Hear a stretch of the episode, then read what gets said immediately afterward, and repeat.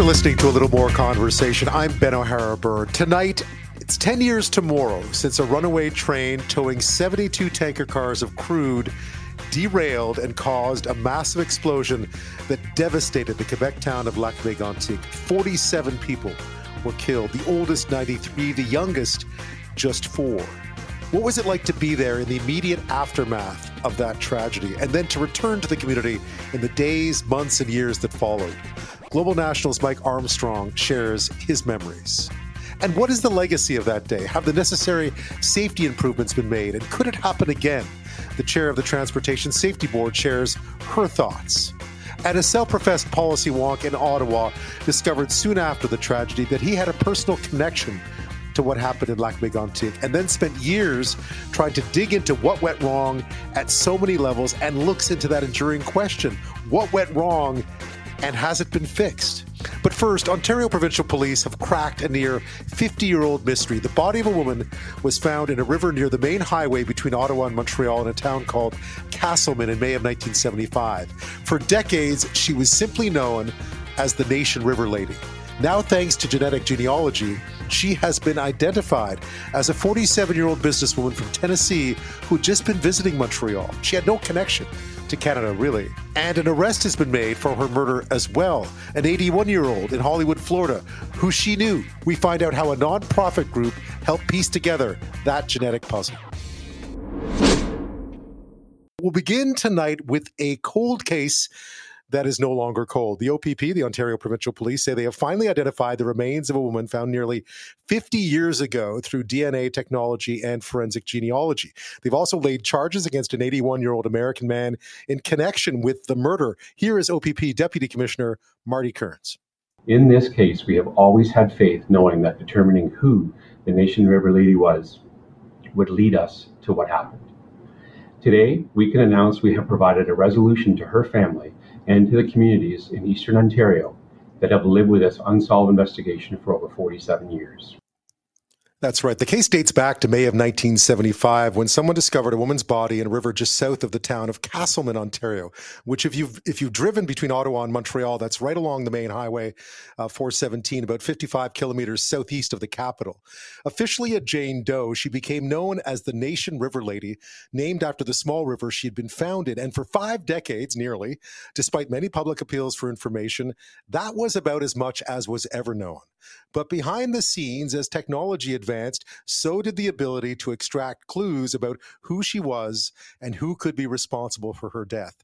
And it turns out, as was mentioned, the integral part of the mystery was that the victim, 48 year old Jewel Langford, was not from the area. She wasn't from Canada at all. Instead, the Jackson, Mississippi, or Jackson, Tennessee, rather, businesswoman had traveled to Montreal the month before and never returned. So, how did investigators piece together the puzzle? Well, a big part of that puzzle was down to a group known as the DNA Doe Project, a nonprofit uh, initiative that uses investigative gene- genetic genealogy to identify John and Jane Doe unidentified remains, or in the case, in this case, the mystery of the Nation River Lady. Margaret Press is the co founder of the DNA Doe Project, and she joins me now. Thank you so much for your time tonight. Um, thank you, Ben. Thank you very much for having me. Tell me a bit about, about who you are and what exactly it is that you do. So, the DNA Doe Project was founded, as you say, as a nonprofit, all volunteer organization back in 2017. We were the first organization in the world to be created with this mission in mind, which is to use genetic genealogy to identify these John and Jane Does, as you say, victims of homicide or natural death and we were pioneers at the time because no one else was doing it that we knew of. And we managed to get a couple of agencies in the U.S. to trust us with the last little bit of extract or biological sample for their cases. And we were able to figure out what labs to use to process those samples so that we could use our genetic genealogy techniques on these cases. Tell me a bit about this case. How did you get involved? So the Ontario Provincial Police reached out to us in 2019, and they actually had already managed to get DNA extract from the remains of um, the Jane Doe, Nation River Lady.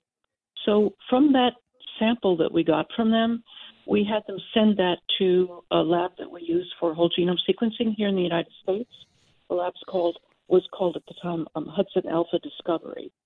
Hudson Alpha then processed that extract using whole genome sequencing, which is a technique to take that liquid DNA and create a huge data file that has entire genome from an individual in that data file. So every location on your genome is read multiple times.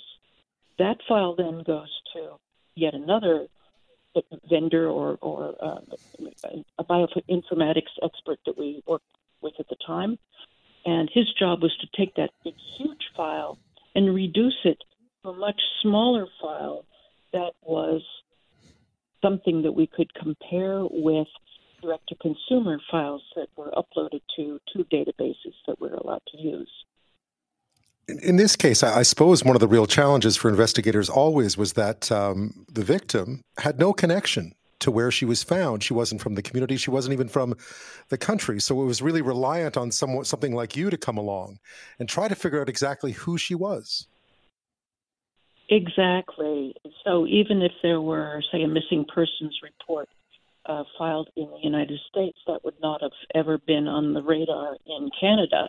And similarly, if you did any media outreach up in Canada, asking people if they recognized the clay reconstruction, no one in the area may have remembered her because she probably had not been in that area for very long. So that certainly was the challenge from the investigation point of view. But once the file comes to us and we start to work with people who share DNA with our unknown, then where they came from and where they ended up is actually irrelevant to what we're looking at. We're looking at building family trees and trying to find genetically where this doe is going to fall. Was there a, a eureka moment in, in this one for you? Well, the eureka moment for many of our cases is actually could be a period of maybe a couple of hours where things start to fall into place fairly quickly. We we will work on these um, medium to distant DNA relatives that show up on our on the list of, of what they call matches, but they're really not complete matches. They're the people who share DNA with our unknown.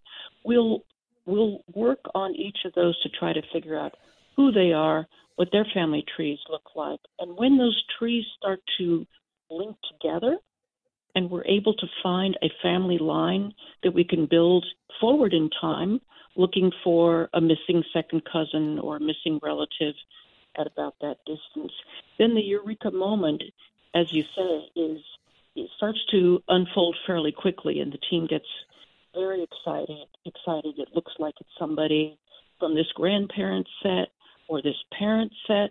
Let's see if how many children this couple had. Can we account for them all? Can we find one where there's no records online anywhere since 1975 in this case? That's what we call the proof of life search.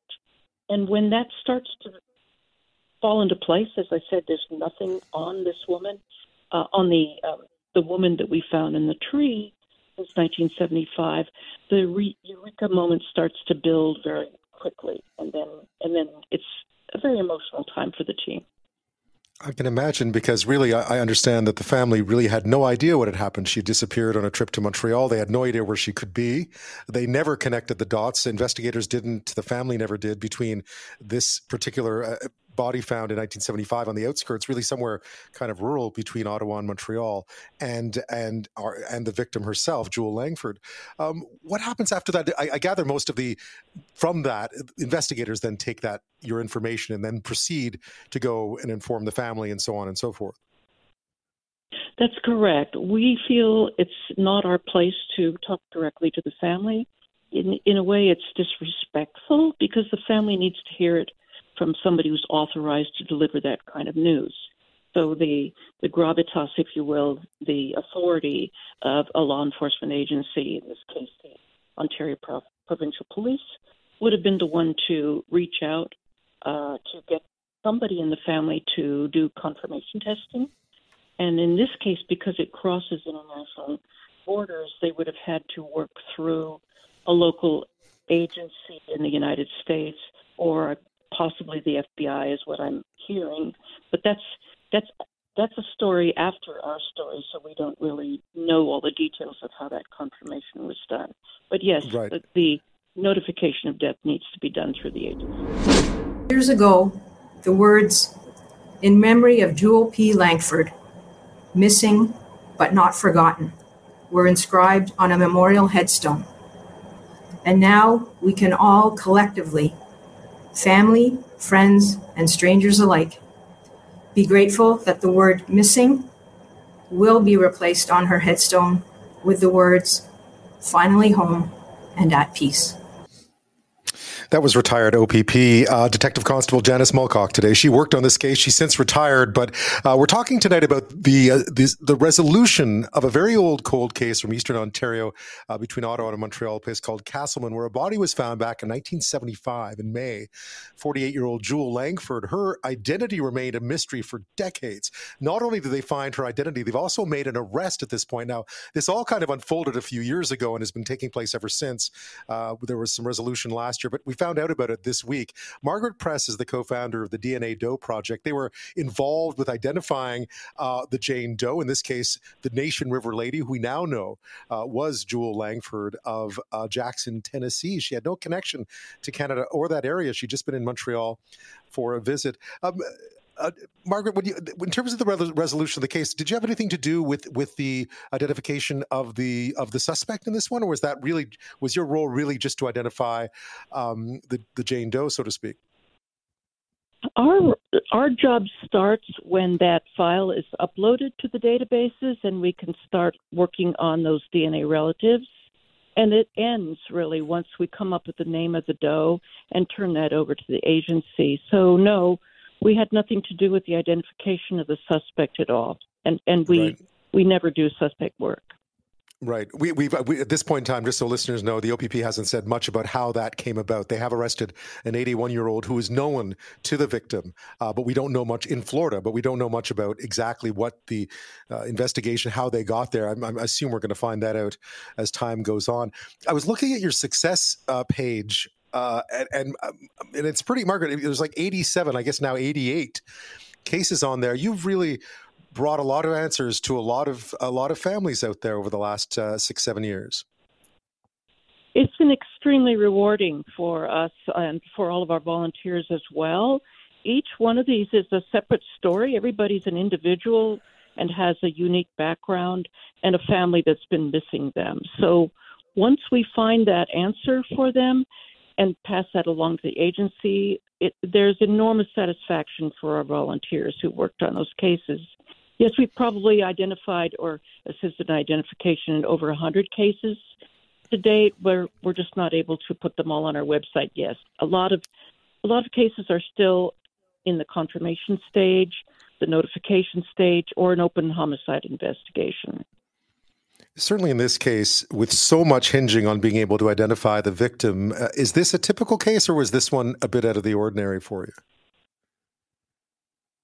It was a bit out of the ordinary in the sense that there was a it seemed to be um, a long wait. I mean, obviously, um, agencies are, are have to take all the time they they need in order to identify a suspect, and so that can take years. In this case, it, it certainly did. But other than that, it was not too out of the ordinary. It took us about a month. I think cases typically will take between one and three months for us to find an identification. Sometimes they take much longer, and of course, some of them we're still working on uh, until we come up with an answer, even if it takes years. And your connection to this, I mean, I realize there's some technology, there's some detective work on your side as well. But just for you, how, what what motivates you to continue to do this? It is a nonprofit. It is volunteers. Uh, you have done a lot of work. I imagine you're busy. Yes, although I don't get to work as personally, I don't get to work as much on the individual cases as I would love to. That was certainly my initial motivation. I think we all share, it's in our DNA, if you will, we all share an, an incredible love of solving puzzles, helping people, solving gene- genealogical puzzles in particular. We love the history that we learn uh, working on family history, and often we've gotten our start with our own our own families as well. But then m- most of us have then gravitated to helping friends find their biological parents or our own biological parents in many cases. So it's a real uh, drive, if you will, a passion that is not only because of the puzzle solving that, that really keeps us going, but also knowing that it's for an incredibly important cause. Right, and and listening to uh, to the Ontario OPP retired detective constable there, it must it must bring it home that uh, that in this case you provided some answers for a family who'd waited near, nearly half a century for them. Description of the headstone is such a, a an important metaphor for everything we do. Every one of our does if they had a headstone, if they were a missing person, their family would have something similar, missing, not forgotten. And then once we provide an identification for them, they are sometimes, the remains are sometimes brought home and reburied. Um, and if not, headstones, the names are, are added to a headstone, the dates are added. There's a whole metaphor in that that is about the answers that that family needs. They no longer are waiting for a phone call they're no longer waiting for a knock on the door. They can begin the healing process, even if it's a bittersweet moment, and then it's not the answer they were looking for. Well, Margaret Press, thank you so much for uh, your insight on this tonight. Much appreciated. My pleasure. Thank you, Ben. I distinctly remember where I was 10 years ago today in South Africa waiting outside the Pretoria hospital where Nelson Mandela lay in critical but stable condition. The world's media had congregated there to see if the 94 year old, one of the 20th century's great figures, would live, and watching as the modern nation he helped create prepared for his possible death. In the early days of that summer, it felt as if the whole planet was focused on Pretoria. And then the next day, July 6th, suddenly it was horrific images of home that were everywhere.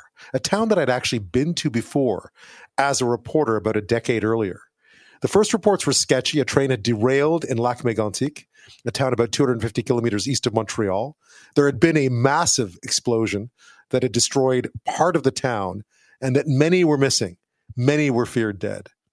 My longtime Global National colleague Mike Armstrong was one of the first reporters in Mégantic on that awful day. This is a town very much still in shock, uh, with just about everyone here wondering how many people they know have been lost. One person we spoke to this morning summed it up. He said that uh, basically that train turned the downtown core into a crematorium. Mike Armstrong reporting 10 years ago tomorrow he would stay there for nearly two weeks, and as the smoke cleared, the scale of the devastation and the scale of that tragedy became all too clear. 47 people had been killed, ranging in age from 4 to 93, 24 men, 23 women. Many of the victims had been gathered at a bar downtown called Music Cafe. Several others lived in the apartments nearby. I was bicycling around those buildings, playing around those buildings. I had friends living in those buildings. So all those memories now are just dust. Seeing the damage it did, uh, it's incredible. It's it's it's worse than in my worst nightmares. A Lac Mégantic resident 10 years ago. A series of failures had allowed an unattended train carrying 72 tankers full of crew to careen off the rails at over 100 kilometers an hour, bursting into flames in the heart of that community. As one survivor put it, there was a wall of flame. It was and remains the deadliest rail disaster in this country's history, not involving a passenger train. We'll look into the causes, who was held accountable, and whether enough has been done to ensure it never happens again over the past decade in the next hour. But first, what was it like to be there on that day and the many days and months and years that followed? Global National's Quebec correspondent Mike Armstrong joins me now with that. Mike, thank you so much. Pleasure. You know, I've been rewatching your reports from that day, and you know, I remember, I remember finding out about it. I was, I was in Pretoria. I think we were covering Nelson Mandela, and and just it was international news. The the size of the devastation of what happened, it was just mind boggling. What was it like? What were your memories of that day when you first got got the call? You know, the call came just after I guess 5:30 a.m. somewhere around there, and it was somebody we both know, Mark Blanchard, a producer, mm-hmm. calling to say there's been a train derailment. Uh, there may be people dead. Pack a bag for a couple of days. So basically, I, I, called the cameraman who I work with, and we were on our on our way out there pretty much immediately. It's funny. One of the things that stands out was the driving into town, and we we drove by the hospital, which is one of the first things you see in Lac-Mégantic. And I remember thinking and saying to the cameraman Barry, you know, we're gonna have to get people who are injured.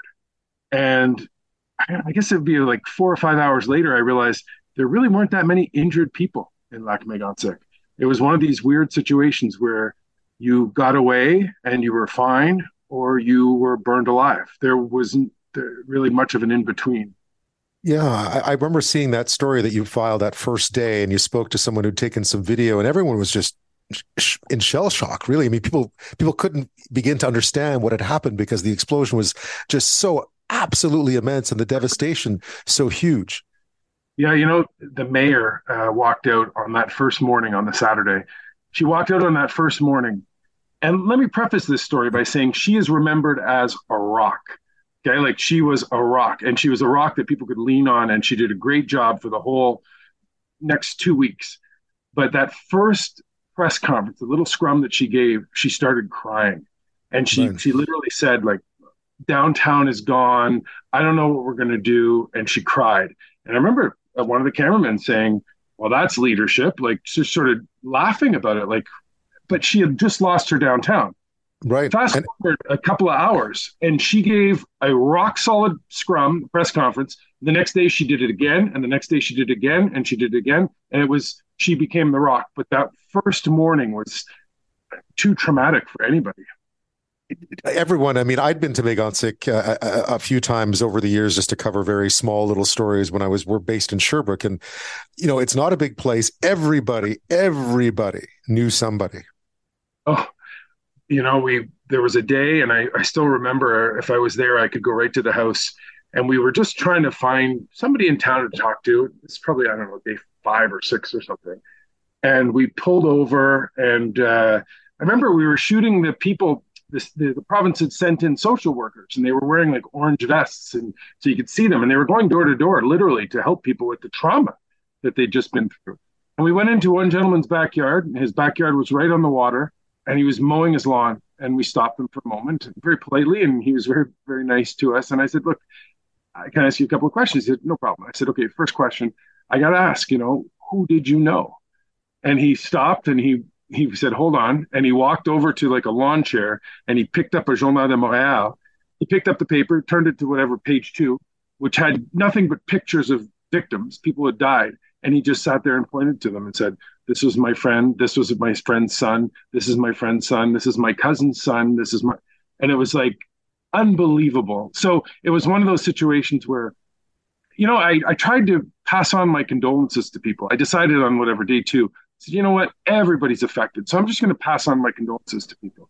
And I did it the first person, and uh, they made me cry. I did it the second person, and they made me cry. And the third person was like the fourth of, she was the seventh of seven, and they had lost the middle child. And it was like everywhere, include Walmart. I, I passed on my condolences to a woman in Walmart, and she said, you know, this, she says, I'm originally from Bosnia. I came here after the war. This is the closest I've ever felt to being back in the war. So it's just everywhere you went, in every direction, there was just awful pain. Yeah, and your stories so reflected that too. You could sort of feel it, uh, you know, both you know the shock and the anger. You at one point then are taken. Some journalists are taken inside because I think you were kept away from where the, the devastation was. Everyone was for a while, but at one point you're brought in, and I'm wondering what it was like to actually see what had happened firsthand. Barry and I were the pool camera they couldn't let all the cameramen go in, so they, they one camera gets selected, and then usually like a print reporter gets selected, and a TV reporter, and so you go in and you represent all of the media, and you share what you see. And so we were the first people to really go in and sort of see the devastation. Yeah, it was just wild. You could literally see sort of where the oil had spilled and where it had burned, but then you could see where it spilled and, and ran off and where it you know the flames where it carried the flames with it as it went.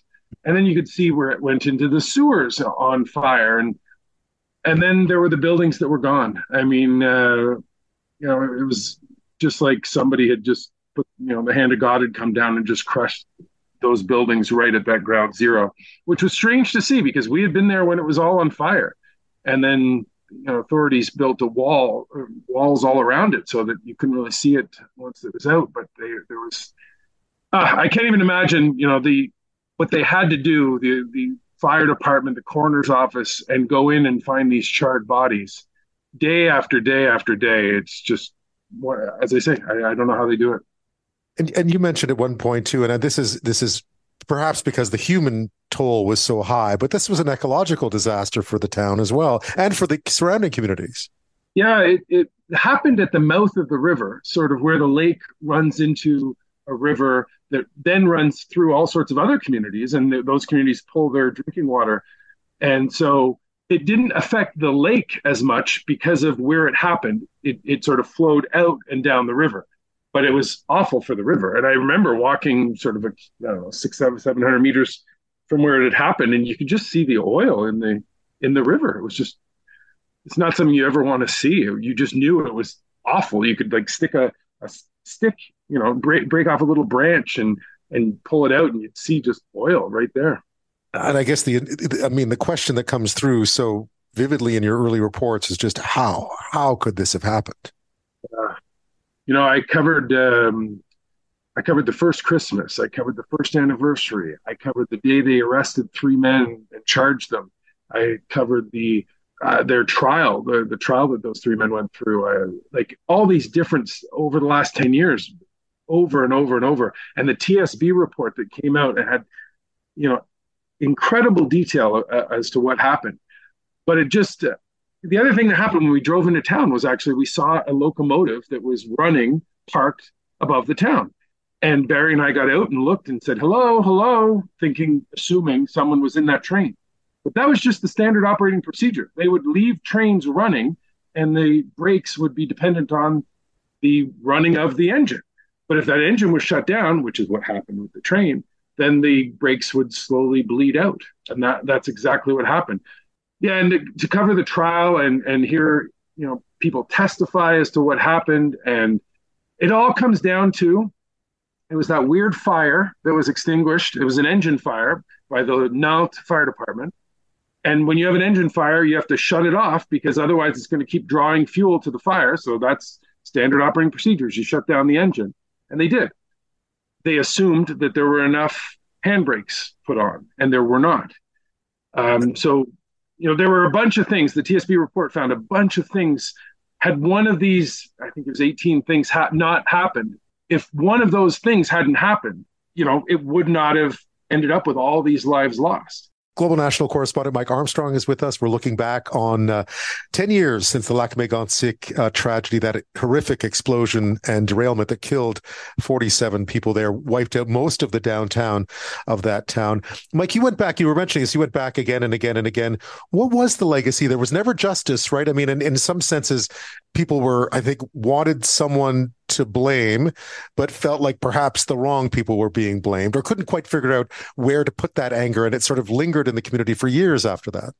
Yeah. You know, in, in those first days, the gentleman that owned the company, it felt like, you know, if police hadn't been around protecting him as he walked through town, he might have been strung up. Like there was so much anger in the town. Actually, in that at that point, there were lots of signs saying we'll never have trains here again and things like that and then there was the day that the three men were charged. And i was right there. It was actually a you know they didn't have a, a courthouse at that point. So they had built a little courthouse in the town temporary. And uh, the men were charged there. The trial was 45 minutes away in sherbrooke when that eventually happened. But that one day when they were first arrested they were walked from the police cars where they, you know they'd been picked up where they lived. And they were brought to this to lac mégantic and they were walked from the police cars into this little makeshift courtroom. And the town folks turned out. But one of the things I'm still struck by to this day is the fact that there was no yelling. There was just seething anger, but in silence. Everybody knew that they were angry with these men, but they just let them walk in and then walk out. There's no there were no tomatoes, there was nothing. Yeah, it was it was a little surreal. What's it like now? I mean, I see they've rebuilt things. You know, it's never quite been the same. I, can tell from just. But if you, when you've gone back, what's what's the legacy of that day in the in the heart of the place that it so destroyed?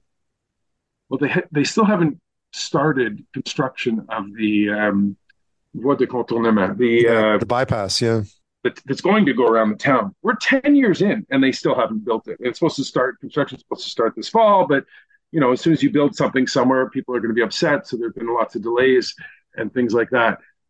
But it still sends shivers down people's spine when they hear that train, and the trains run through town to this day you know, it, it's, uh, I was there the first day that they said, okay, the trains are going to have to start up again because everybody understands they are important to the local economy. It's not that like these are passenger trains on their way from one place to another and they're just passing through. No, they're, they're, they are picking things up. They are running the industry. So people know they need them. But that, that said, they want them moved. They don't want them coming through town anymore. 10 years though, for you, when you look back at it, um, it must bring back a lot of memories.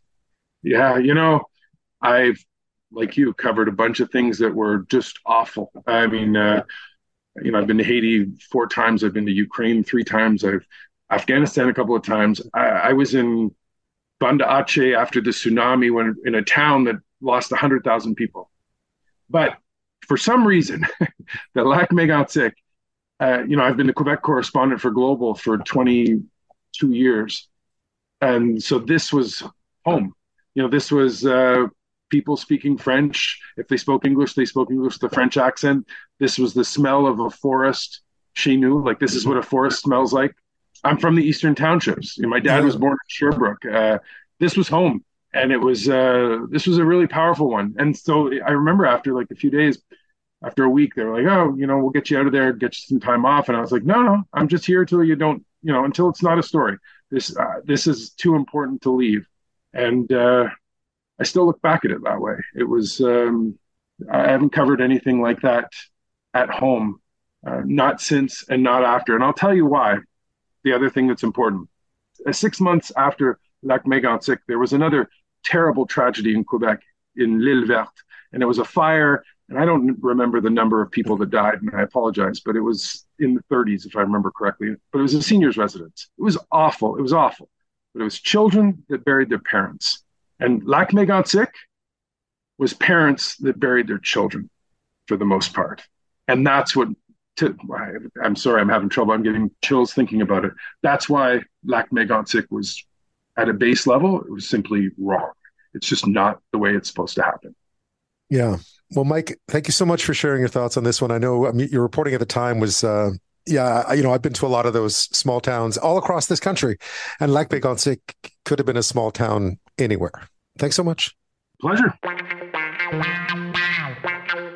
In the last half hour, Global National Quebec correspondent Mike Armstrong took us back in time to 10 years ago tomorrow and that devastating and deadly explosion and derailment in Lac Mégantic in Quebec, about 200 kilometers east of Montreal. He spoke about the anger, the demand for answers that dominated the community for months and the years that followed. It was the Transportation Safety Board, as would always be the case, that was dispatched to try to provide answers and recommendations to ensure that it would not happen again.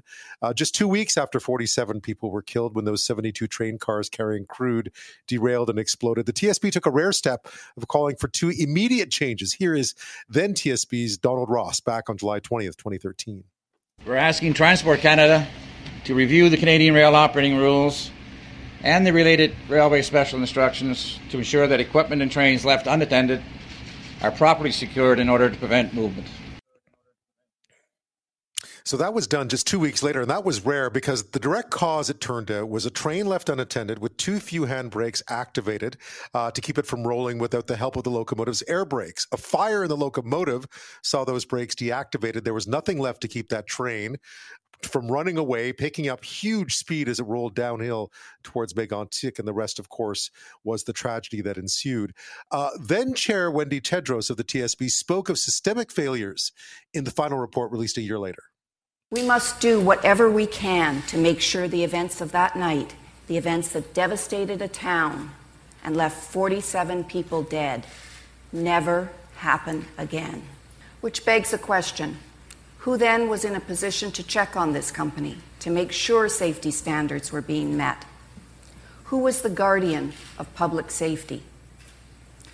That is the role of the government to provide checks and balances oversight.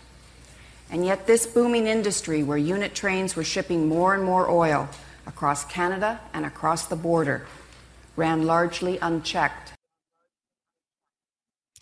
That was nine years ago now, but here we are. How much has been done since? Did that devastating day truly result in lasting and needed safety changes? Kathy Fox was with the TSB in 2014. She presented the findings to the victims' families, and soon after, she became chair of the TSB and remains in that position today. And she joins me now. Uh, Kathy Fox, thank you. Thank you very much for having me.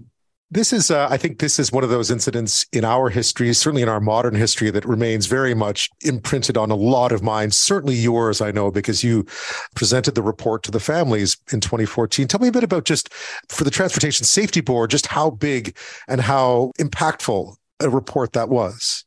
Well, it, it was a, a, huge organizational effort to investigate that accident from the time we first found out about it until the time we released the report, and of course, the follow up afterwards to our recommendations. So it was a uh, a very big uh, effort to produce a solid, comprehensive investigation report that got to the heart of what happened, why it happened, and what needs to change so it will never happen again.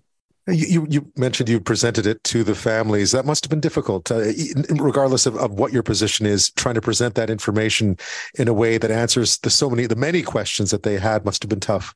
Um, it, it, was a it's a tough day for um, the families or loved ones, especially when there have been fatalities such as there were in Lac-Mégantic. Anytime the TSB releases its final report, and we certainly uh, hope that the the report gives them some of the answers they're looking for. But yes, it was a very tough day for them in terms of of reliving the experiences and the trauma that they experienced. Uh, we released the report 14 months, about 14 months after the accident happened. To take listeners back in time a bit, just the crux of what it is that you found, what had happened that night, what had gone so catastrophically wrong? Well, this train had been parked on a descending grade for the night. It was carrying uh, 72 cars of, of crude oil. And for a variety of technical reasons, which are, are, are, complicated to go into in a short matter, and the fact that it wasn't adequately secured, the train ran away uncontrolled down the hill, attained a speed of about 65, 67 miles an hour, derailed in the center of town, spilling 6 million liters of crude oil, which caught fire. And so, what we looked at were, of course, the technical reasons. So, the fact that there was inadequate securement.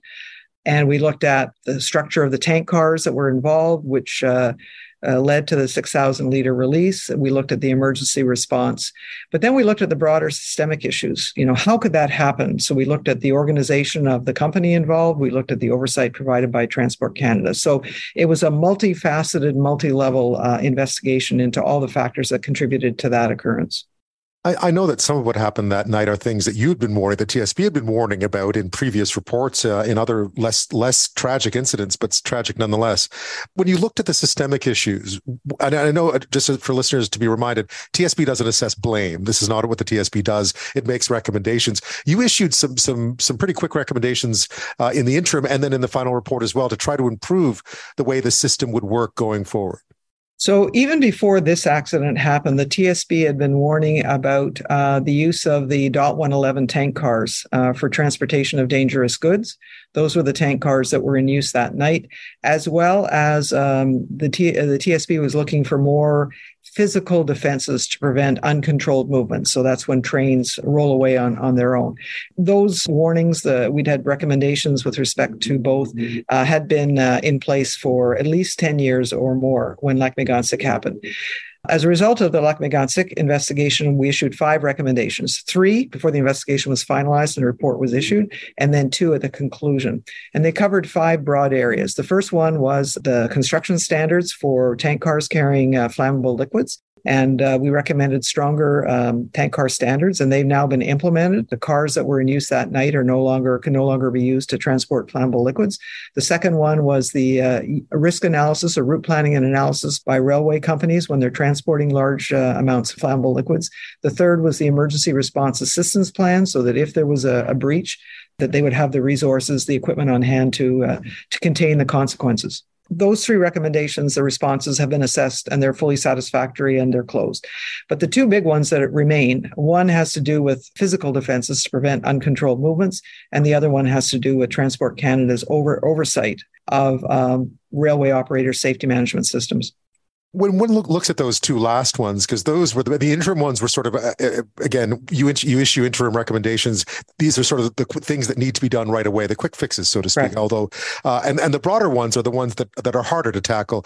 And here we are, ten years later. Are you saying that that those two big ones have not been fully? Because uh, I noticed that that uh, that that uncontrolled movement remains to this day one of your chief concerns uh, for the Transportation Safety Board. So I will just say one thing first about about the the first three. The tank car standards were definitely not a quick fix, but the point right. is the standards were changed relatively quickly with a progressive phase-in period, which is still underway. But going to the two uh, outstanding recommendations that you mentioned, yes, I mean uncontrolled movements are at the heart of what happened in Lac-Mégantic. And uh, we've had other uncontrolled movements that we've investigated since then, either involving um, cars that were improperly secured. Uh, we had a fatal accident out in British Columbia where that played a role, killed three crew members, or whether they occur in railway yards. And there has been a lot of action taken by Transport Canada, by the railway industry to improve the rules and the administrative procedures uh, to better secure trains. But what the TSB is looking for are what we call physical defenses. So we're talking about technology, improved braking systems, that can uh, prevent uncontrolled movements. With respect to regulatory surveillance, uh, Transport Canada has taken steps to enhance uh, the regulations for safety management systems. They now have uh, they've issued railway operating certificates, which can be removed from a railway operator if they can't uh, safely uh, manage their their operations. What we're waiting to see is the impact of their enhanced audits of railway companies. They've changed the way they do that. They've improved the training and the guidance to inspectors but we're waiting to see you know are they actually able now to assess the effectiveness of safety management systems so those are the two big ones outstanding uncontrolled movements regulatory surveillance and they're also on our watch list of key safety issues that need to be addressed Kathy Fox is with us, chair of the Transportation Safety Board, as we look back 10 years now uh, to that horrifying night in Lac-Mégantic when 47 people were killed after a train derailed, train carrying crude oil derailed and caused a massive explosion that ripped apart the town. Kathy, when you look, when you look now at what we've put in place, I think that the consensus was that day, how could this have happened? And you looked into why that, why that was. And then there was a lot of talk specifically on the political side. I know you can't make these kinds of pronouncements that this would never be allowed to happen again again. And yet, when I look at some of the uh, you know the data around around uncontrolled movement of trains uh, uh on your own website, even in 2019, the number was still kind of trending the wrong way. And one wonders whether th- this incident was taken as seriously as it should have been. I would say that a lot of action was taken by the regulator, by the railway industry post uh, Lac-Mégantic to reduce the risk of a, of a similar accident occurring again somewhere else with respect to the stat statistics, yes, the, the number, the sheer number of uncontrolled movements increased up until about 2019. Then it decreased for a couple of years, potentially or possibly due to pandemic effects. It, we still had a, a, fairly high number last year, but less than it had been in 2019.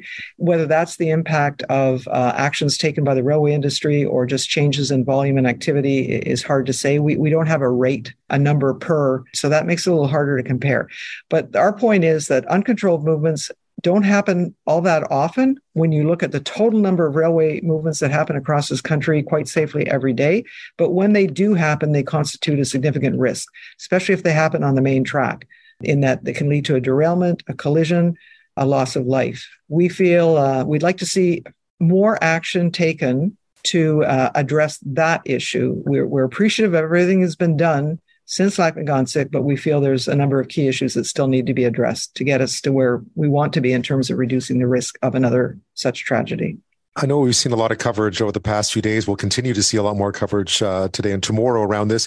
When you look at what's being talked about, is there anything in there that you'd like to clear up? Is there anything that that because it's always been such an emotive one, right? To what happened in Lac, Lac-Mégantic, is there anything on on the regulatory side that you think needs clearing up? Well, I think two things. First of all, uh, I hear people saying that nothing has changed since Lac-Mégantic, and, and I don't agree with that. A lot has changed in Lac- Lac-Mégantic, but there is still more that needs to be done.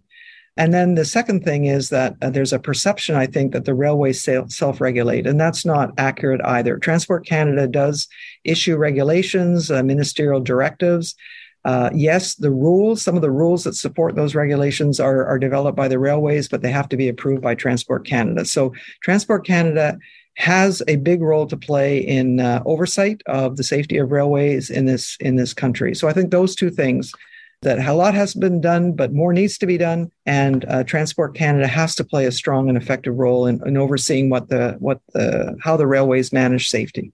Yeah, and, I guess that you you know this all too well that that bureaucracy moves slowly, right? I mean, even even in the face of something as as horrific as what happened like Mégantic ten years ago, it takes a while for these changes to work their way through what is a very large bureaucratic system. It, it takes time for those changes to take effect, and it takes even more time for us to see the impact of those changes because you know our job is to investigate occurrences incidents and accidents so we only see uh, in those occurrences if the things, the, the deficiencies that we pointed out previously have been addressed or not. And that's why sometimes we have to reissue or at least issue new recommendations on, on the same topics because we haven't seen the kind of effective action that we've been looking for, or what's missing is a sense of urgency about fixing these things. What do you boil? I mean, I know it's, it's tough, but what do you boil that down to? Because I think anybody who's seen those images would feel that there was a real urgency to, to fixing these problems. And you and you say, of course, there has been progress since 2013. But one thinks that that, that would have been, you know, if there, if there could be images that would drive people to change things fast, those would be the images. Yes, uh, absolutely. And and I think, first of all, the the railway system is a complex system. And I think you have to approach safety from multiple levels. I mean, the track infrastructure has to be sound to support the trains that are traveling on them. The trains themselves have to be well maintained. The crews handling those trains have to be well trained.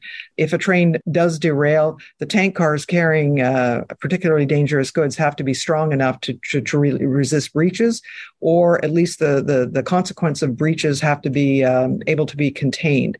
And then, of course, there's the, the, the way companies manage safety, and there's the way Transport Canada oversees that. So it, it's a multifaceted approach that is required ultimately to improve safety and reduce the chances of, of another such tragedy.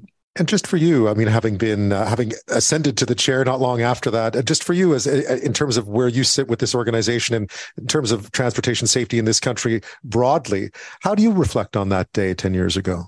Well, I certainly will never forget the day and watching the pictures on the news and then hearing uh, from our own staff who deployed to the site uh, what it was like. I, I, can tell you from having been involved through the investigation until the release, it, it really was uh, a priority for the organization. It is disappointing to see that 10 years later, we still haven't achieved some of the objectives we set out with our recommendations. And I can only hope that people never forget what happened there and encourage Transport Canada, the railway industry, and all of the associated stakeholders to continue uh, to work on those uh, deficiencies that remain in the system. So we never, no other community ever has to face that situation. Well, Kathy Fox, thank you so much. Thank you. We've been taking a trip back to what happened in Lake Lac 10 years ago tomorrow, that devastating derailment and explosion that destroyed part of the city's, the town's downtown, killing 47 people. And we've spoken to Mike Armstrong, the Global National reporter, who was there soon after uh, and talked about his memories of that day and the months and years that followed, the impact on the community, the search for justice. Uh, we just spoke with Transportation Safety Board Chair Kathy Fox about the regulatory challenges. To this day, the TSB is not fully satisfied that all the recommendations that they made in the aftermath of that horrific incident have actually been put into place. And that, to me, seems unbelievable. Unbelievable that the memories of that day, the images of that day, wouldn't have changed, led to drastic change. Uh, that that wouldn't have been a turning point when it came to rail safety in this country. Perhaps it has been. Perhaps things have been done. Kathy Fox mentioned that, but it is slow, perhaps way too slow. Why can't we just change things quickly when something that devastating happens? Um, my next guest has asked himself those same questions for a very long time now. Um, he is a self professed policy wonk. He was working in Ottawa with the Canadian Center uh, for Policy Alternatives. And he had a direct connection to what happened in Lac Mégantic, one that he didn't really know about until he discovered that he did. And he set about at that point trying to figure out how widespread was this tragedy? Where did things start to fall apart? But let's take you back a bit in time to just how much it reverberated the devastation like Lac-Mégantic, the loss of life, how much it reverberated in the halls of power. Then Prime Minister Stephen Harper toured the site soon after. He had this to say. You know, it looks like a war zone here. It, it, the a, a large part of the downtown has been destroyed. It's just, it is really just terrible. There's been loss of life, as we all know, and there are still many, many people missing. So there are many people here who are very worried. The mood is quite good. The solidarity of everybody is quite strong, but I know there's going to be waves of emotion over the next few weeks as the extent of this, and this is a very big disaster in human terms, as the extent of this becomes uh, uh, becomes increasingly obvious former Prime Minister Stephen Harper soon after the tragedy at Lac-Mégantic 10 years ago tomorrow. And you can hear the emotion in his voice. And you would have thought that at that point there was this rallying around the idea that this could not happen again, that someone would be held accountable for it, and it could not happen again. But in the years that follow, uh, many would dig into the many factors that resulted in that catastrophe. And while much of the blame was shouldered by the frontline rail employees, including engineer Tom Harding, who was charged and later acquitted of criminal negligence causing death in connection with that derailment. Um, others the other two accused were also acquitted. There was no there was no finding in court. There was no guilt in court. But how far up did this go? My next guest says the tragedy in Mégantic was emblematic of a much much greater events than those the actions of a few that night. In his book, The Lac-Mégantic Rail Disaster: Public Betrayal and Justice Denied, Bruce Campbell says it is instead the story of a rail industry writing its own rules, a booming U.S. oil industry based on fracking, needing to move exponentially more crude by rail, and a railway operator cutting corners for profit. It's also about a federal government and bureaucracy ignoring warning signs that a disaster on Canada's railways was becoming more and more likely and that the consequences would be increasingly devastating. In other words, greed fueled the dangerous conditions, and those in charge of protecting the people of Mégantic did too little to protect them from the consequences. Campbell spoke to many in Mégantic for the book, as well as other key players, and looked into the often murky world of transport safety regulation. Now, 10 years later, he too is looking back, both at that day and the years in between, to see if the conditions that combined with such deadly force in 2013 have indeed changed a decade on. And Bruce Campbell, adjunct professor in the Faculty of Environmental and Urban Change at York University, author of The Lac-Mégantic Rail Disaster, Public Betrayal, Justice Denied, joins me now. Bruce, thanks so much. Nice to be here, Ben. Despite the circumstances. Yeah, I mean, this is uh, just to, it's a really somber anniversary. I think a lot of us will remember back 10 years ago to when we first heard because it was both awesome in that, in that purest of ways and also so terribly tragic. Yeah, I was on holidays and not that far from Lac-Mégantic when it happened. And it was just shocking. I couldn't believe it was happening in our country and so close. And I had done work on regulation before. And what I saw coming out of it, you know, initially was the kind of blame game.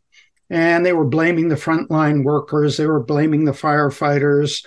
And there were systemic and underlying causes that I knew had to be there. And so I thought, well, I can do some research and I can give a fairly objective perspective on this. It wasn't until I got back to Ottawa that I learned that uh, my colleague at the time had lost three members of her extended family, the two little girls and their mother. Right.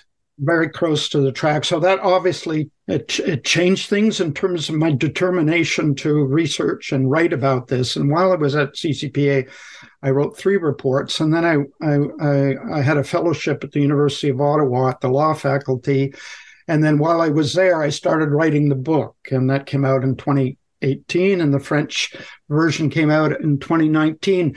And I actually held the launch of the French version of the book at the rebuilt Musi-Café you know, where most of the people died. So many people were that night. Yeah. The lasting impact of it, too, on that community. I mean, it, it, it tore that community apart in so many ways to think about yeah. it, uh, think about it now.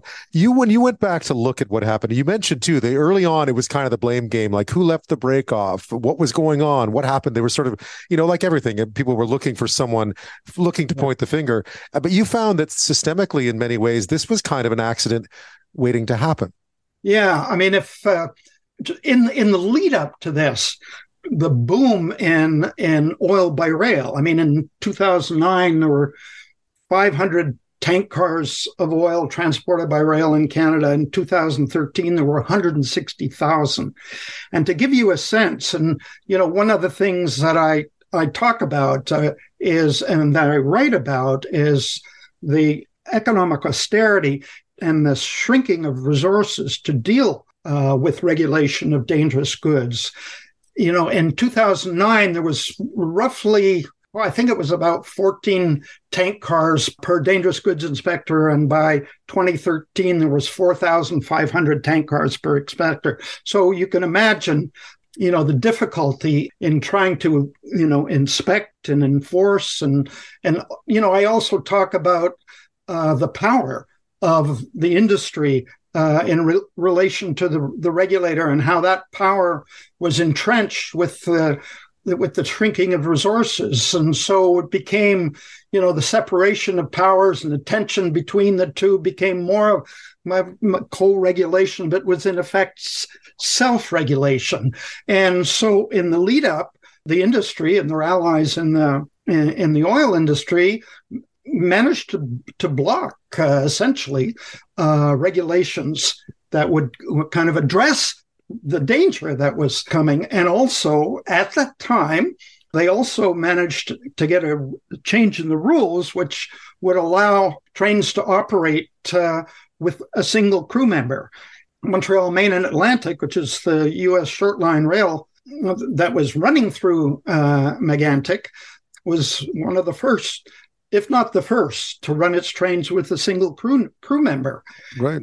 So in this case, what you have is a is an exponential growth in the number of of, of oil being transported by rail in this country, uh, with fewer and fewer guardrails to make sure nothing goes wrong. And the the worst case scenario that we witnessed was Lac Mégantic. I mean, I, I followed a bit over the years, but no one was really ever held accountable for this, were they? Yeah, well, you you would know that the the three frontline workers were tried criminally, uh, and they were acquitted. And I remember going to some of the those uh, court hearings, and uh, even had a bit of act, interaction with uh, Tom Harding. But when you look at um, uh, executives, senior officials, uh, shareholders, directors, owners no, they didn't. There was there was no real liability. You know, in some cases, you know, there were small fines paid, but uh, no no real liability. And and uh, you know, in 2015, there was there was a, a, civil case that was settled with almost all of the defendants, and they, including the federal government, uh, and they agreed to pay a combined total of $460 million, which would uh, help victims' families and so forth. But there was one, uh, one defendant, and that was Canadian Pacific. And Canadian Pacific Rail was the one that was contracted by Irving to carry the oil from North Dakota to the Irving refinery in Saint John, and they refused to settle. And there was delay and delay, and finally the the, the court uh, hearing began in just last year, and there was a ruling just at the end of last year. Unfortunately, it went in Canadian Pacific's favor. It's being it's under appeal now, but it, it was uh, you know in in favor, and it just it says something about the problems uh, with the law and legal liability that it uh, it it was not able to hold Canadian Pacific liable in any way.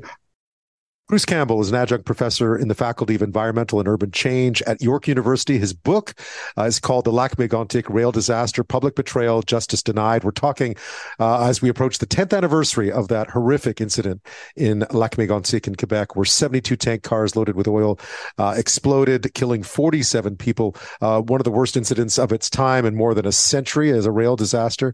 Uh, Bruce, 10 years later, I, I know back then there were many, many people saying this cannot be allowed to ever happen again. Uh, mm-hmm. 10 years later, where are we at?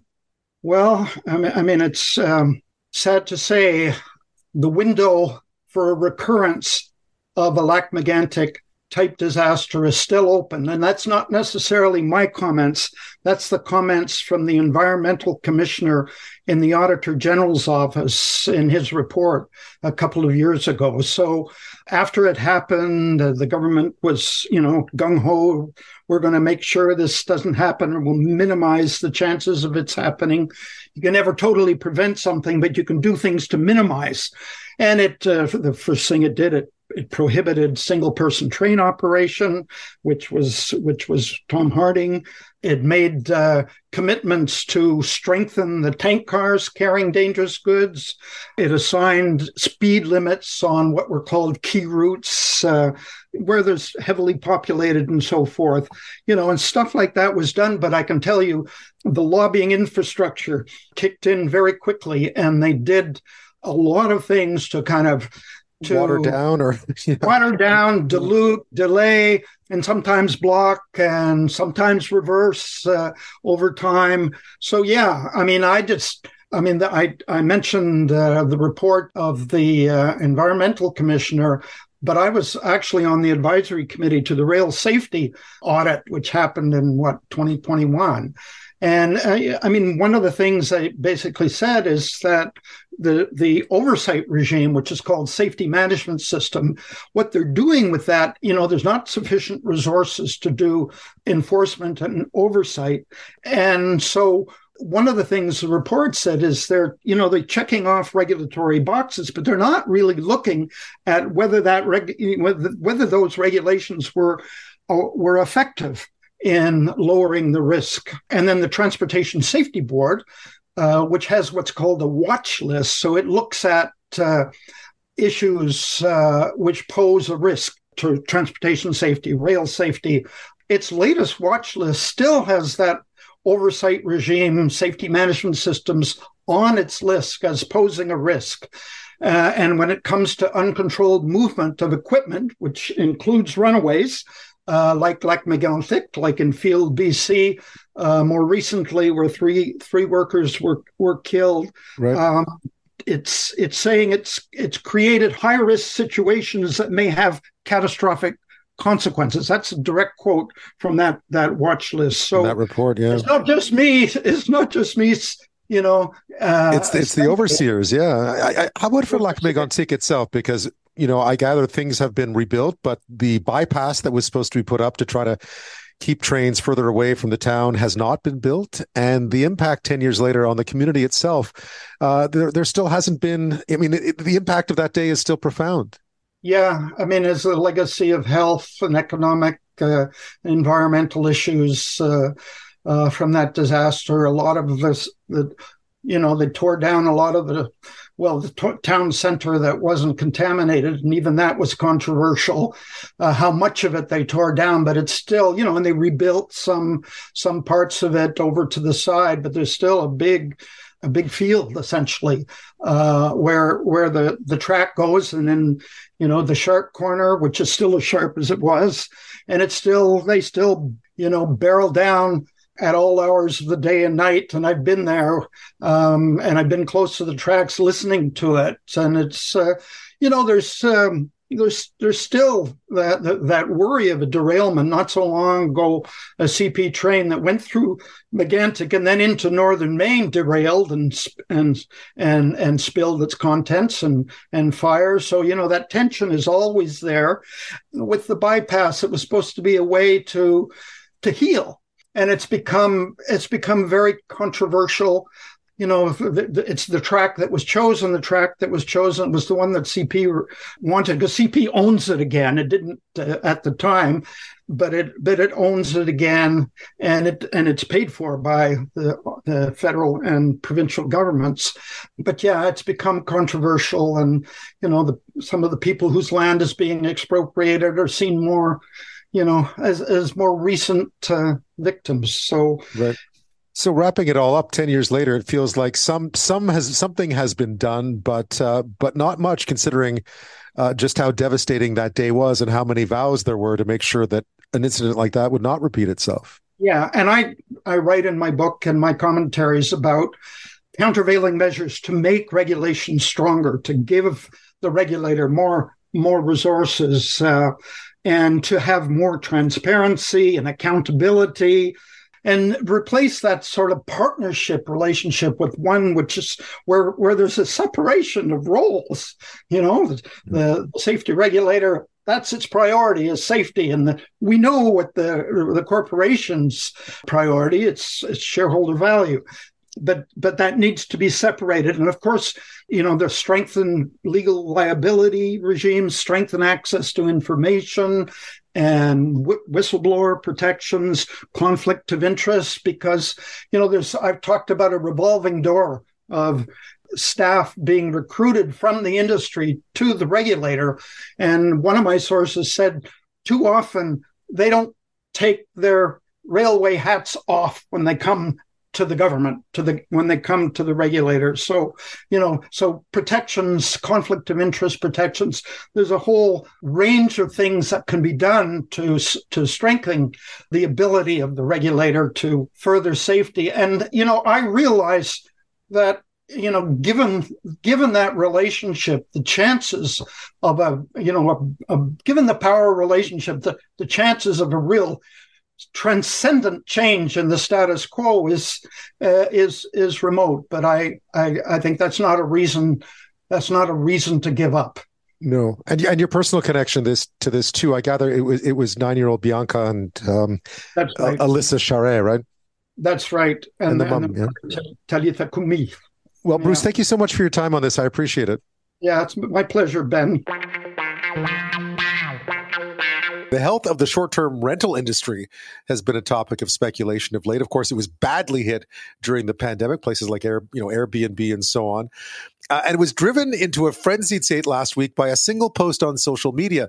Uh, the, the CEO of Reventure Consulting put up a post that he says showed significant declines in revenue per listing for Airbnb properties in 15 US cities, down nearly 50% in places such as Phoenix, Austin, Seattle, Orlando. Overall, he said revenues were down 35% in those 15 cities between May of 2022 and May of this year. Now, why this matters is because it would suggest that if a bunch of unit owners are losing money on short term rentals, that it will lead to a wave of forced selling from Airbnb owners in cities hardest hit.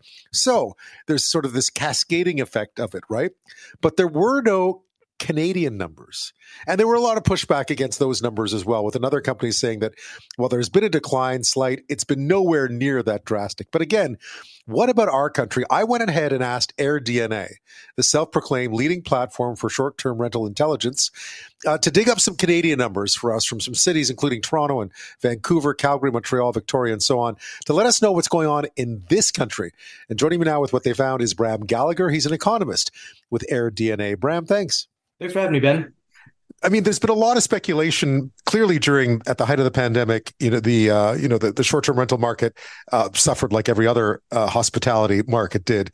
What have we seen in the past little while? Because if you read the headlines or just sort of scan them now and then, it seems like there's been a bit of a shift. What, what's going on? Yeah, no, that's a great question. And uh, yeah, there was a time we were just unsure if hospitality as an industry was going to survive. Uh, in 21, we started to see some really bright things happen, and they happened in the short term rental space first. So they were very, very quick to mobilize, and there was all this pent up demand. You know, people had their ability to travel sort of taken away from them. They were in quarantine. Uh, it, was, a very stressful period. So when things started opening back up a bit in 21, uh, I think people were extremely eager to travel hotels still hadn't opened back up fully yet, so short-term rentals were were there to assist with anybody that wanted to to vacation, and that's what we saw a big explosion in performance in 2021, and continued interest in uh, short-term rentals uh, afterwards as well. So, you know, looking at the you know the demand numbers in in Canada, for uh, uh example, we regained the demand that we saw in the height, you know, right before the uh, uh, pandemic. You know, we saw the, the height of demand maybe in August of 2019. Two and a half million, 2.7 million demand nights. And we, we got just, just about almost there in uh, August of last year. So 2022. So uh, the market has almost recovered, you know, from that that big dip. We've had steady recovery since, and a lot of interest in new supply as well. And then, yeah, yet there there has been uh, again. I'm, I'm, sure you're familiar with the articles that have been written around this one tweet that sort of showed that demand in the last year, at least, had started to dip a bit. That there was sort of a glut of of properties, I gather, on the market. Uh, is there, has there been any shift in the last 12 months? Yes, yes, uh, there is. It's it's uh, a similar picture that we've got here in the U.S. Um, that we've seen in Canada, but I would I wouldn't characterize it as a dip in demand um, at all. I think there's continuing increasing interest in travel, so we've seen the demand go up. But we did have a lot of operators notice over the last year that some unit level was uh, unit level performance was maybe dipping a little bit. So what are we talking about? It's those occupancy levels. And the problem was not necessarily that we didn't have, you know, increases in demand, but we just had such incredible outpouring of supply. So incredible increases to supply. I had looked up a few of the of the the cities uh, and just was looking at, you know, what's the sort of available obviously the available listing growth like over the last year and, and we've got some really really high numbers in a lot of places so so for instance toronto uh, 70% year over year growth in available listings. It's 70, 70. Incredible, wow. incredible growth. Even though the demand has been very high, very, very interested, there's just no way it can keep up with that kind of, of huge surge in supply. So, some of the reasons that we saw that happen were that you know pandemic interest rates were slashed in an effort to stimulate the economy and there was a sort of a narrow window there where we had that incredible performance that we had seen in 21 and also very, very low interest rates. And so we saw a lot of people flocking to the space. This yep. has slowed down a little bit since then. You know, thankfully, the Bank of Canada and the U.S. Fed have been raising rates since since March of last year. Continue to do so. So that definitely has slowed down the influx of supply. But over the last 12 months, you know that that uncontrollable sort of surge in supply is, is where we've seen the occupancies dip. Bram, do you have any, any sense of whether these were new listings coming on, uh, making up some of that 70%, or whether these were people getting back into uh, short term rentals after exiting for a while at the height of the pandemic? Theoretically, it could just be people coming back. But, you know, this market, we see a lot of churn. We see very, very dependable churn. People are interested, they might try it for a while but there's only a small core of people that are you know in it full time and have been have been con- continuously operating their business for a, a, long stretch of time so in that way it's definitely different than the hotel business so right. the supply is much more mutable and and I, I would suspect that in some cases, I don't know how many of these are you know individual full apartments that are being listed, but some people must be looking to help pay their mortgages as well by trying to rent out spare rooms or find any extra income they can if they can do so uh, on a short term rental uh, site, for instance. Yes, uh, and and here the interest rates are cutting both ways. On the one hand, it might be more difficult to enter into you know the, the housing market right now to to acquire new property because of those high interest rates. On the other hand, if you're trying to sell you're not going to get the price that you were going to get a year ago because the, the mortgage payment is, is taken up by so much interest right now. So you might want to hold on until uh, those interest rates go back down, and presumably they will. You know, I'm not exactly sure what the timeline is, but presumably they'll go back down. And so in the meantime, you're holding on to this property that you want to sell, but you can't. What are you going to do with it? Well, I can get some revenue on the short-term rental market. Bram Gallagher is with us this half hour. He's an economist at AirDNA. We're talking about uh, short-term rentals in this country, specifically Airbnb, there, but there are others as well, and just a huge increase in supply that seems to be having a bit of a, you know, uh, making the market wobble a little bit. Uh, as Bram was mentioning in in the previous segment, about a seventy percent increase in Toronto alone between May 2022 and May 2023, up from 9,700 listings to uh, more than 16,000, a big jump. Uh, Bram, are you seeing the same thing in other Canadian markets as well? Toronto obviously has a lot of condo space, a lot of small units available. Are we seeing the same thing in other big Canadian cities as well, the Vancouvers and so on? Yes, well, you know, we well, all of the, the the six Canadian cities that I looked at, they all have declining occupancy, which is to say, supply is outpacing demand. However, none of them are quite at the level of, of Toronto. That's that's some of the most um, incredible fast growth that we've seen of any of these large Canadian cities. So, for instance, Vancouver their occupancy has only declined by about 2.6% year over year. That's with a very strong 39% increase in demand, and you know the uh, the available listings only increasing 35.8%. So you might might ask yourself, well, this sounds like the demand is, is going is outpacing the, the number of listings, and that's that's true, but we still saw a slight decline in occupancy because the people that were listing were listing more nights and and expanding the season out a little bit. That's and that's that's another trend we've seen over the last year. So you know that's a that's a positive story for Vancouver. Their ADR appreciation of about five percent year over year was enough so that their their RevPAR, their revenue per available rental, was actually positive year over year in May. Right. So prices aren't coming down. In other words, in some places they must be. So if you're out there looking for a short term rental, presumably uh, there are places where there's a lot of supply and you can you can get a deal. Yeah, this, uh, that is a good point. So, you know, Montreal, the prices are, are maintaining a lot of, of pricing power. I mean, the, the, the short term rentals are maintaining a lot of pricing power. Vancouver, they are maintaining a lot of pricing power.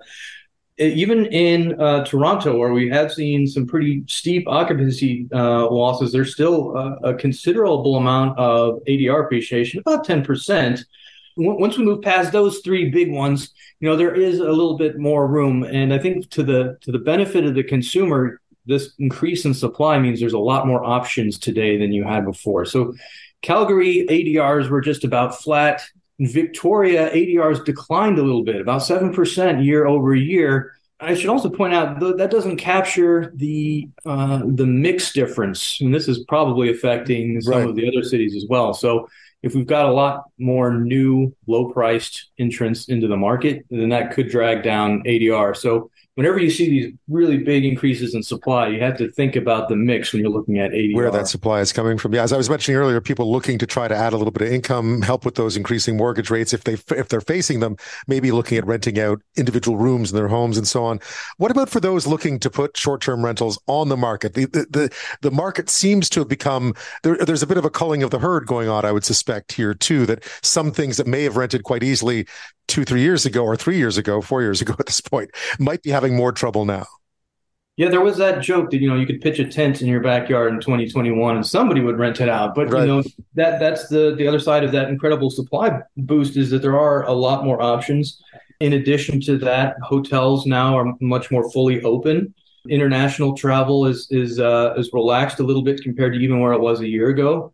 Um, so you know, there's a lot of uh, of different options and a lot of different choices that a potential traveler can think about. What will you be looking for then? I mean, we see a lot more supply online. Prices seem to be maintaining. Uh, do you think th- this will obviously shift a bit? Where do you where do you see it going? Without having to ask you to pull out a crystal ball you don't have, uh, where do you think this is going to go in the next six, 12 months?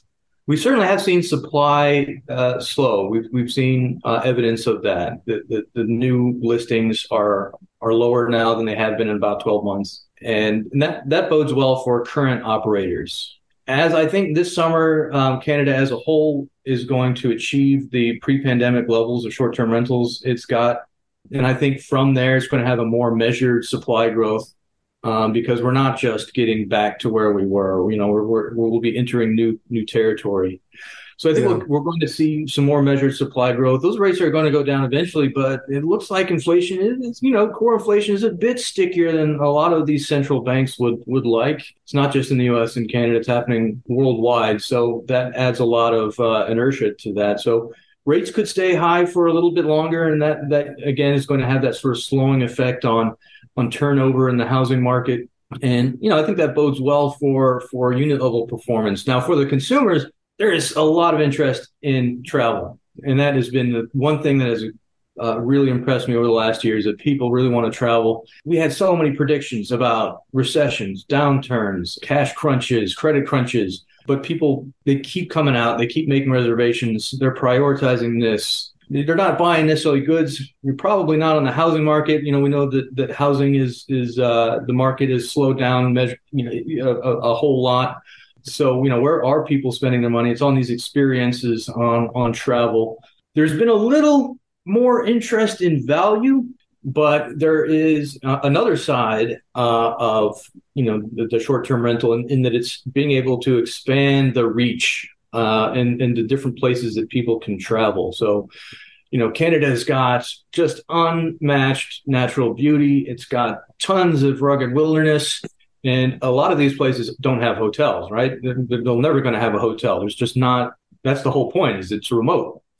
Uh, but what you can do is, is have short-term rentals. We've seen a lot of growth in rural uh, rural areas and small cities. Um, so you know that's that's uh, a, another facet, uh, and that is a continuingly, I think, important part of the mix. Bram, thank you so much for your time on this. I appreciate it. Well, thank you, Ben.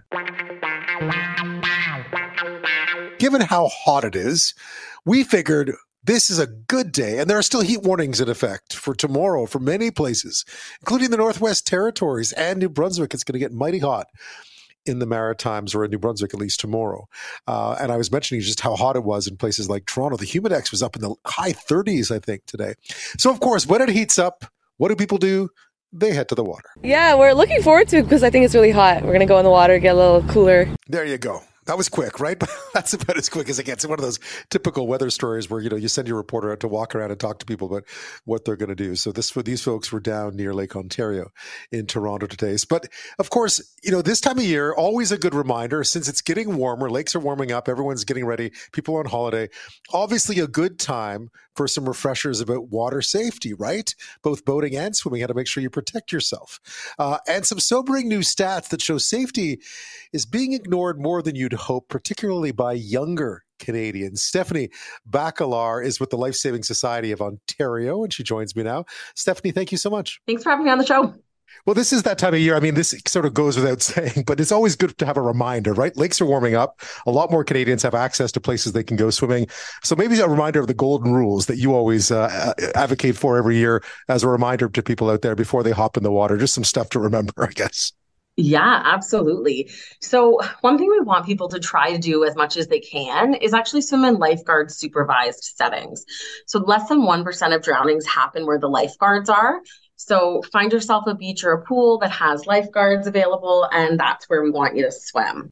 You know, sometimes that's not going to be possible, and that's okay too. And we still want you to make sure you're taking your life jackets with you, um, especially for the children and anyone who can't swim. It's never a bad idea to bring one for everyone who's going, just in case you have to swim out over your head, throw that life jacket on in case of an emergency.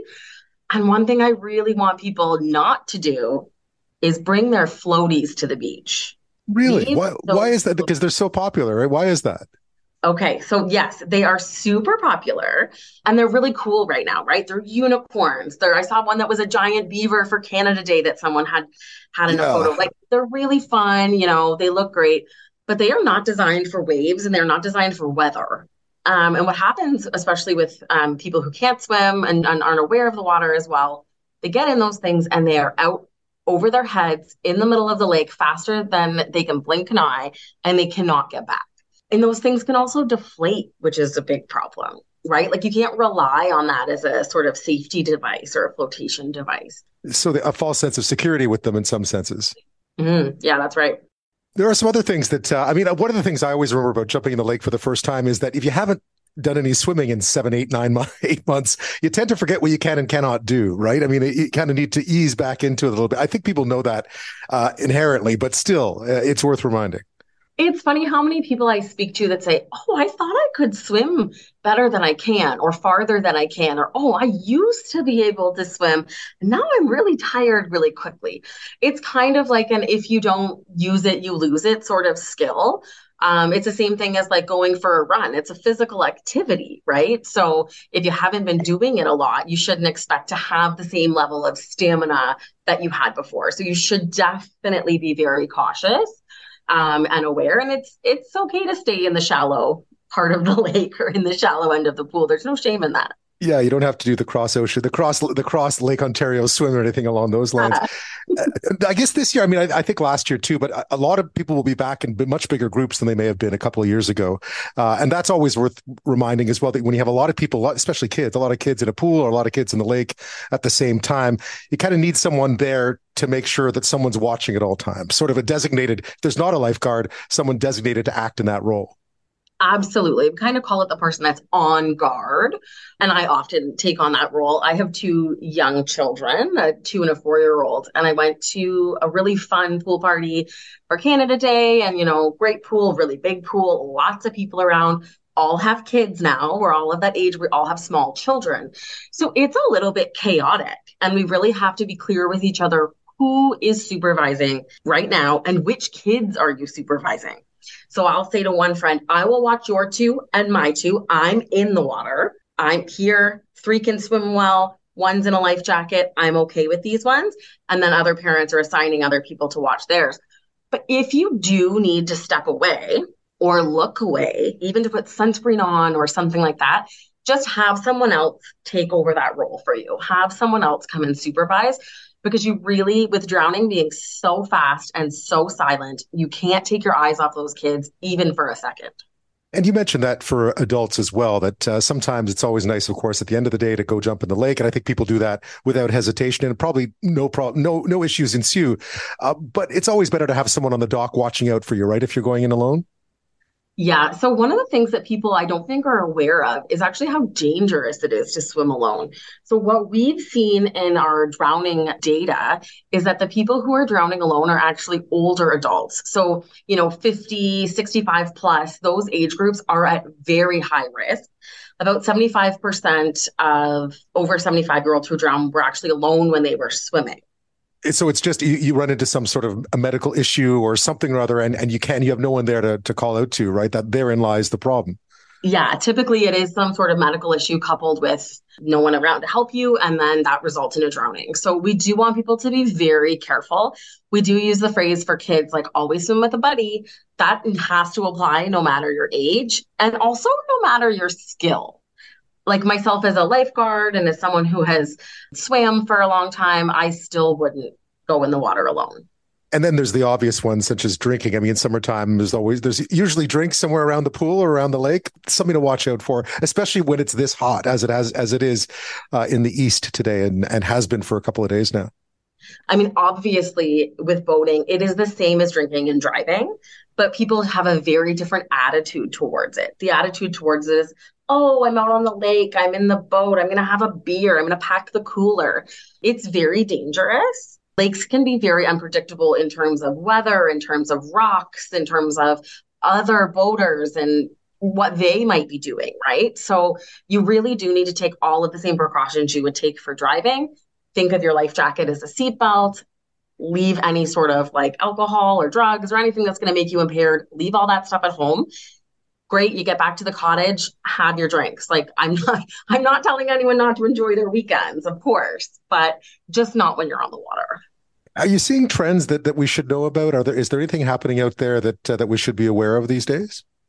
Well we did just release our um, drowning report for 2023 um, so that's got some new stats and data that I've just been digging into. And there are some things that have increased that I was a bit surprised by. So, for instance, this year we're seeing a lot more boating accidents where no one people aren't wearing life jackets. So that number has increased a full percent. Um, so it was about 87 or so previously. Now it's about 88. So people are in a boat accident and 88% are not wearing a life jacket. That's that many. That many. I mean, we've been people, talking about this for decades. Yeah, really. a lot of people whose lives could have been saved. That's yeah. an amazing no. That I mean, I suppose it goes without saying that people not wearing life jackets are at incredibly increased risk of, of drowning. But but still, that seems like an awfully that seems like a very high number. And it's crazy high with young adults. Like it's ninety three percent with the fifteen to thirty four year olds. That high. Wow. 93%. Yeah. The other shocking thing that I found from this drowning report, which I just got my hot little hands on mm-hmm.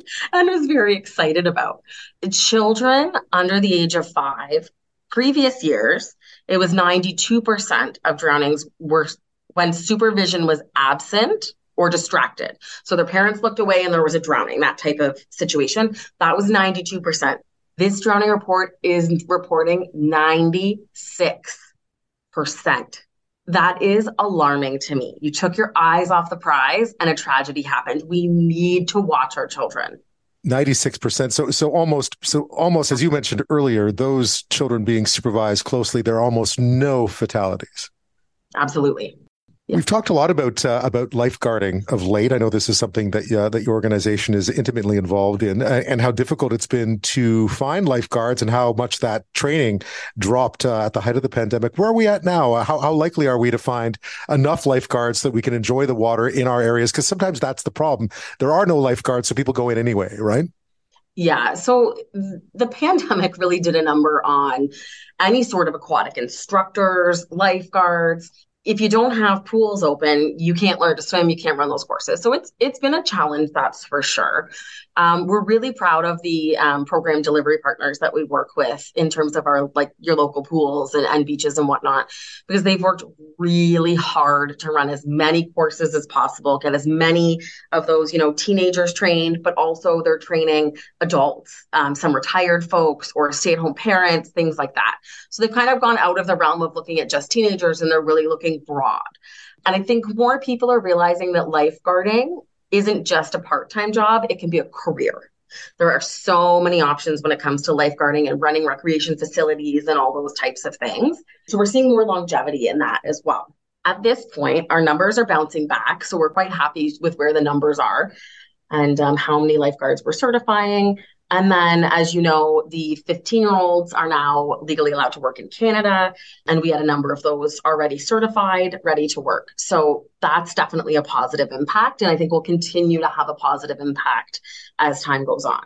Right. And I know that the organization broadly recommended a national safe swimming recovery program. So I guess that's what we're seeing the impacts of is just uh, casting a much wider net to try to find those who are either already certified and maybe need to be lured back in or those who we need to certify quickly. Yeah. And I think, you know, I think everything kind of goes through ups and downs. And there was the time where lifeguarding was a really sought after job and everyone was really keen to do it. And then there's some people who maybe realize it is a lot of work. it's it's not easy to get your certifications and for good reason, right? People's lives are in your hands, so it shouldn't be easy to get these certifications. It's very comprehensive, but the benefits that go along with working as a lifeguard are immeasurable. I mean, you get those customer service skills, you get problem solving skills, you learn judgment, you get to practice all of these these things that you might not practice at a fast food restaurant or something like that. So it really does make a big difference and it looks great on a resume.